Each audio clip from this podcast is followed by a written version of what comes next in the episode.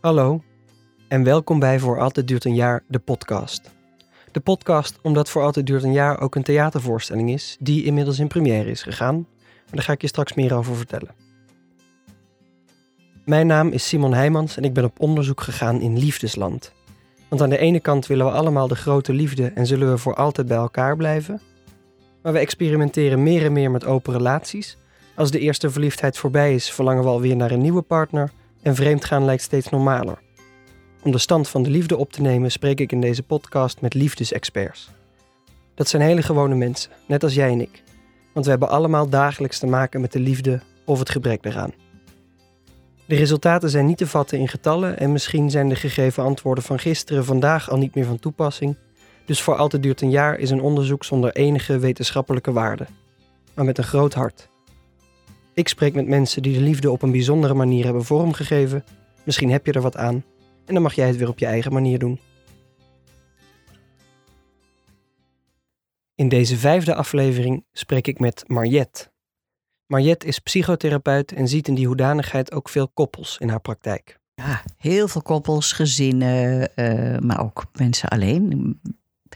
Allerlei soorten mensen van 0 tot 104. Ik val maar meteen met de deur in huis en vraag Mariette of we wel zijn gemaakt om het leven met z'n tweeën door te brengen. Ja, ben ik geneigd te zeggen. Uh, en zeker in deze tijd.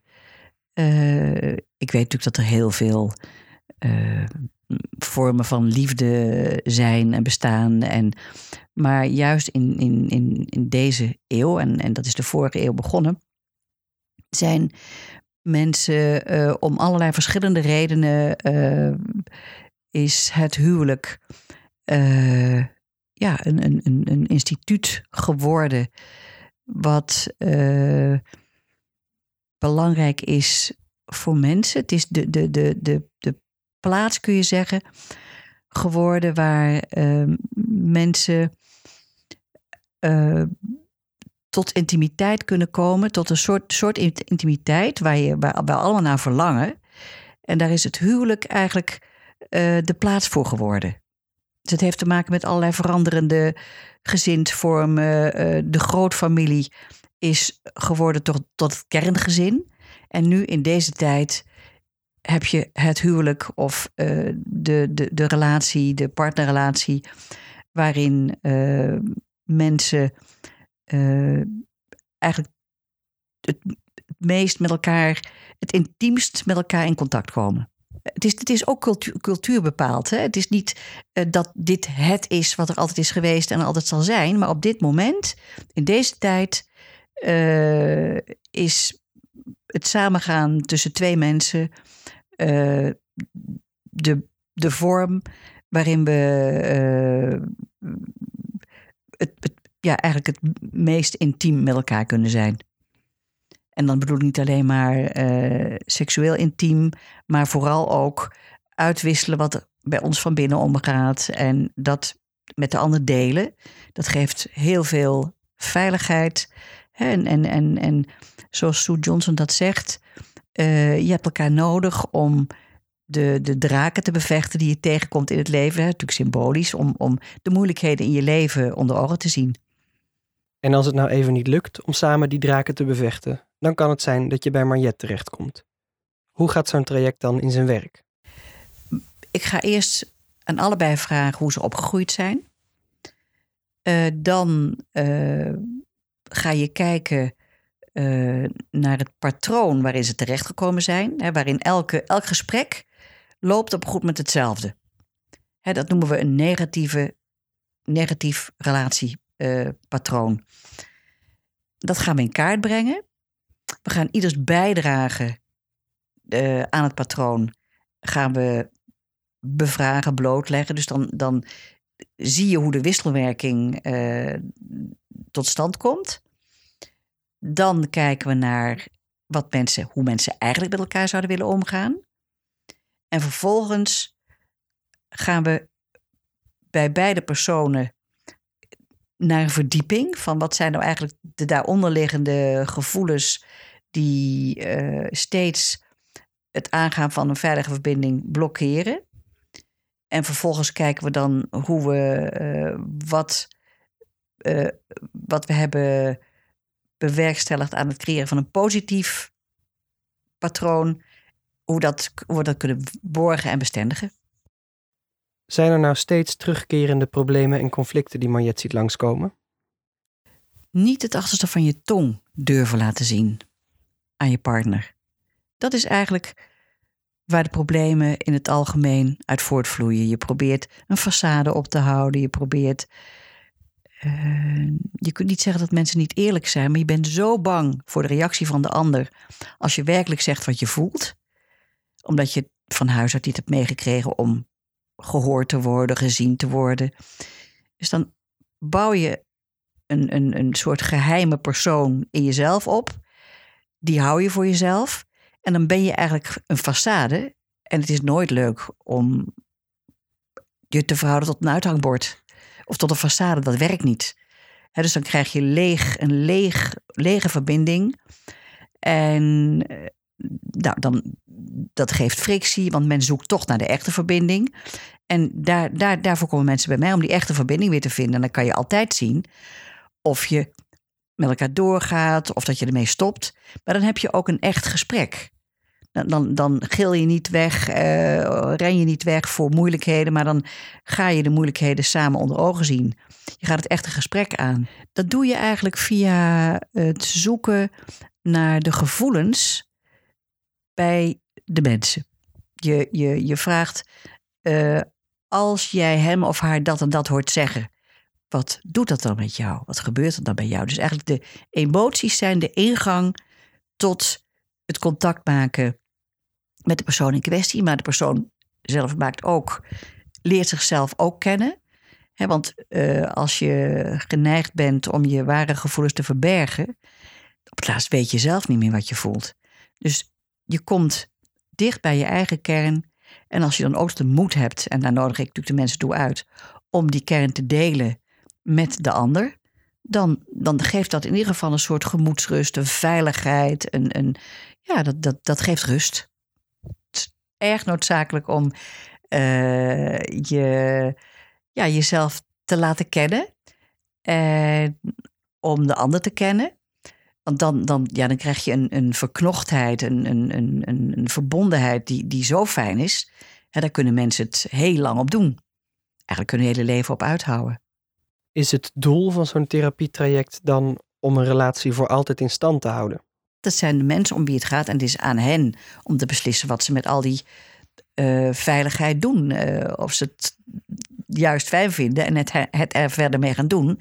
Of dat ze zeggen, nou nee, uh, dit vind ik toch allemaal niet zo heel erg aantrekkelijk meer. de verliefdheid is over en ik wil niet met jou verder verdiepen. Nou, dan gaan ze hun weegs. Natuurlijk zijn er problemen die niet echt op te lossen zijn. Als bijvoorbeeld een, een, een van de partners ontdekt dat hij toch liever uh, met iemand van dezelfde sekse is, dan is het heel lastig om, om, uh, om, om de relatie als, als liefdespaar vol te houden. Dat snap je wel. Nou, zo zijn er nog wel andere dingen die. Ja, iemand wil opeens een hele andere weg inslaan in zijn leven. Dat kan. Uh, en die kan voor de ander uh, absoluut niet te volgen zijn. Dan, dan stop je er ook mee. Of iemand wil per se geen kinderen en de ander wel. Is ook een reden voor sommige mensen om de relatie te stoppen. Goed. Stel, twee mensen willen met elkaar door en bereiken zo'n echt gesprek. Wat is dat dan, zo'n vruchtbare dialoog, zoals Mariette dat noemt?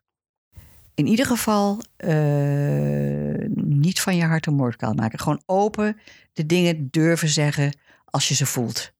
En uh, ja, dat is eigenlijk een, een, een, in ieder geval een grote eerste stap naar een veilige monogame relatie. Maar je leert eigenlijk mensen om uit dat negatieve patroon te blijven. Dat je eigenlijk heel uh, bang bent dat de ander een ander altijd wel leuker zal vinden. Uh, dat uiteindelijk de relatie zal stranden. En dat je dan heel erg je best gaat doen om het allemaal leuk te houden, maar veel te veel. Uh, dat je snel kibbelt en ruzie maakt. Eh, dat je verschrikkelijk je best gaat doen om toch allerlei vrienden en vriendinnen te blijven zien, ook al in het begin.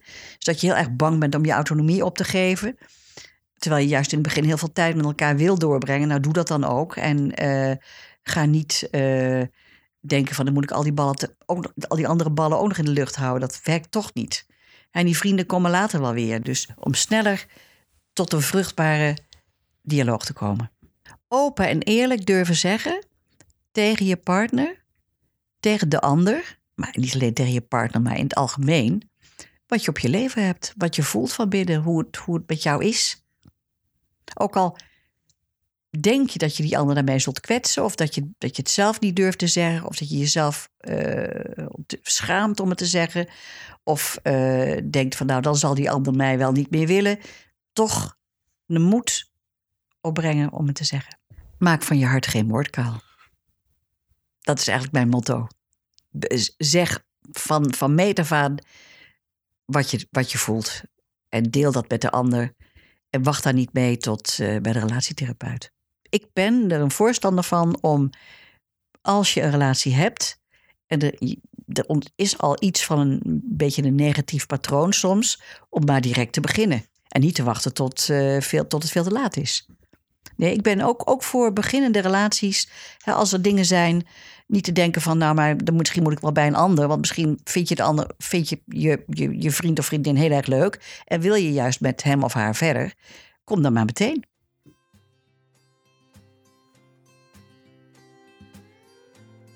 Ik vind het heerlijk hoe helder en rustig Mariette erover kan praten, alsof het iets tastbaars is. Ik denk dat je nu een beetje een beeld hebt van wat haar werk inhoudt en hoe het je zou kunnen helpen, mocht je het nodig hebben of willen. Zometeen praat ik met Mariette verder over wat open deuren en het dodelijkste liefdesadvies wat je de hele dag maar naar je hoofd geslingerd krijgt. En we behandelen wat psychologie van de koude grond. Maar eerst wil ik je nog even vertellen over de theatervoorstelling voor Altijd Duurt een Jaar. Die is inmiddels in première gegaan, wordt heel fijn ontvangen en inmiddels zelfs bijgeboekt. Dus ik zou je heel graag willen uitnodigen om te komen kijken.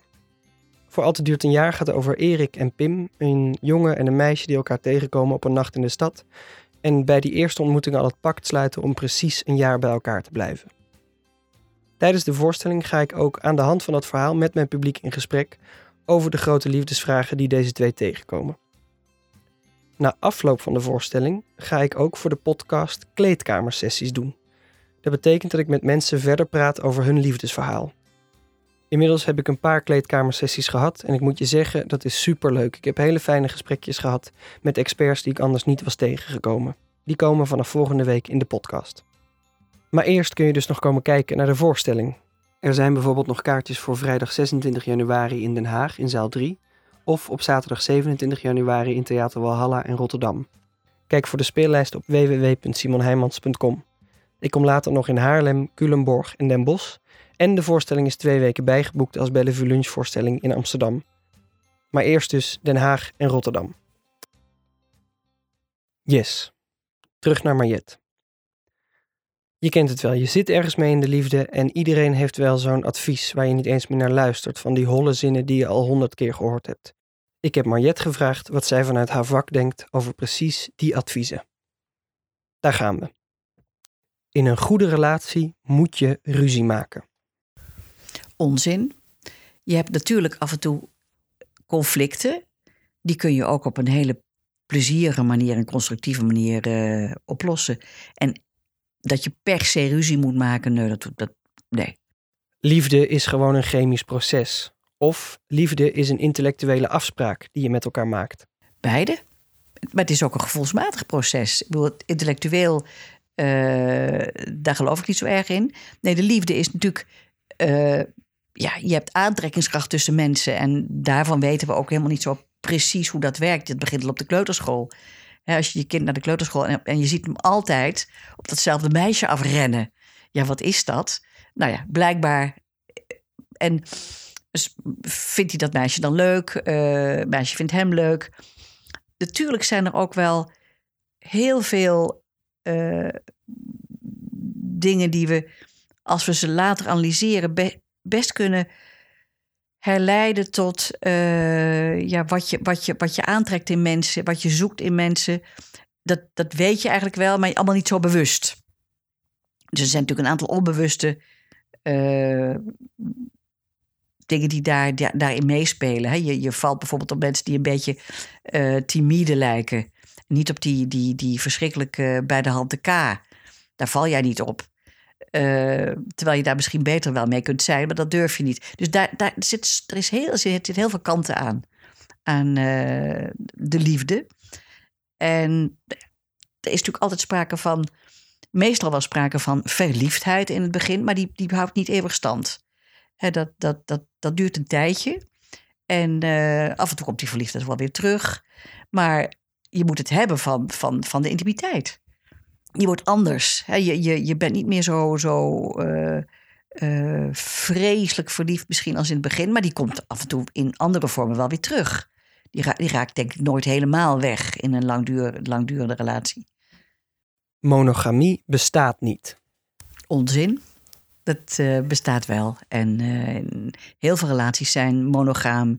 En mensen kunnen het prima met elkaar vinden. En ja, zijn gewoon. Ja, verhouden zich op een hele prettige wijze tot elkaar. Dus dat is ook niet waar. Liefde is een werkwoord. Dat is wel waar. Nou ja, je, je, kijk, ik zeg altijd: als je een maaltijd wil bereiden, moet je eerst naar de winkel. Je moet een boodschappenlijstje maken. Je moet verzinnen wat je wil eten. Je gaat naar de winkel, je doet de boodschappen. Je moet het allemaal koken. En dat neemt tijd. Nou, net zoveel tijd moet je ook besteden aan je relatie.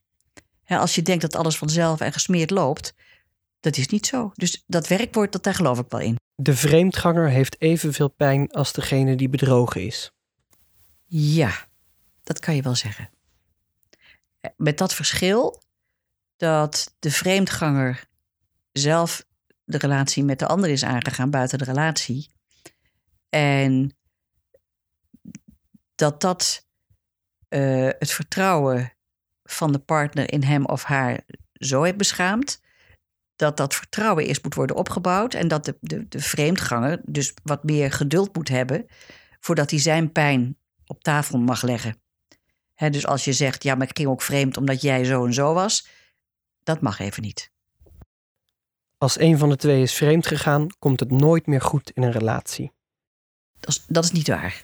Dat komt vaak heel erg goed. De, de, de, ja, als partners bereid zijn om, of in staat zijn om de dialoog weer op te pikken, dan komt het in de meeste gevallen wel goed.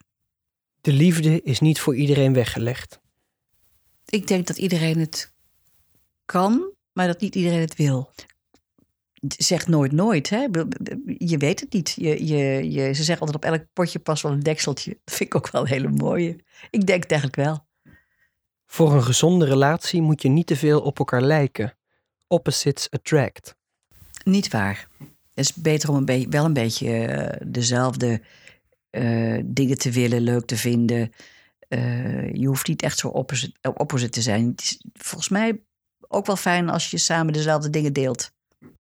Je zoekt in een relatie wat je al kent. Je eindigt altijd met je vader, je moeder, je broer of je zus. Dat is wel heel vaak waar. Alleen doe je dat niet bewust. Ben je juist op zoek naar iemand die niet op je vader lijkt of op je moeder lijkt. Maar dan blijkt toch de ander wel veel gelijkenis te hebben. Of jij, doet, jij, jij maakt het er zelf van. Je, je, je, je, legt, je gaat het zo doen dat die ander net lijkt als op je vader of je moeder. Maar dan, uh, dan doe je er ook heel veel zelf aan. Je ziet het erin. En je legt het erin. En je zorgt ervoor dat die ander bijna niet, niet anders meer kan zijn dan bijna je vader of je moeder. Dat gebeurt ook. Er zijn heel veel varianten. En tot slot vraag ik Mariette of ze zelf een tip heeft die net zo handzaam is als al deze adviezen. Dat je zelf zegt hoe het met jou is. En dan echt, echt, hè? dus niet van het, ik voel me wel lekker, maar dat je echt even vertelt wat jou die dag geraakt heeft en hoe het met je is. En dat je dat ook van de ander vraagt. Dit was de vijfde aflevering van Voor Altijd Duurt een Jaar, de podcast. Ik hoop ontzettend dat je na deze aflevering thuiskomt en aan je geliefde vraagt: Wat heeft je geraakt vandaag? Of misschien wel aan je eerste date? Vanaf volgende week hoor je de kleedkamersessies in deze podcast. Het worden wat kortere afleveringetjes met een hele directe inkijk in het liefdesleven van mensen die de voorstelling hebben bezocht. Je kunt de voorstelling dus nog zien in Den Haag en Rotterdam deze week, 26 en 27 januari. Ik hoop je dan te zien en kijk voor de rest van de data op www.simonheimans.com. Dag!